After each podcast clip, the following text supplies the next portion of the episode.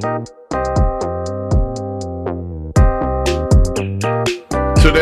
in Nerd History. Today's date is October 31st.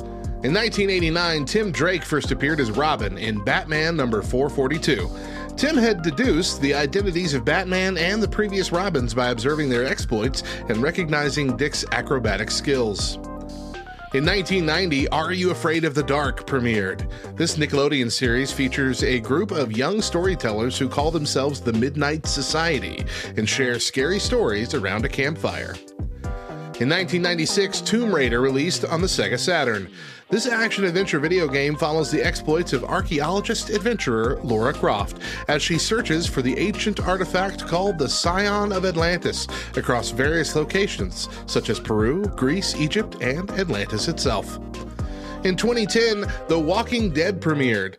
This popular horror drama series follows a group of survivors in a post apocalyptic world overrun by zombies and other threats. The show is based on the comic book series of the same name. For more nerdy facts about today's entries, visit lovethynerd.com slash nerdhistory.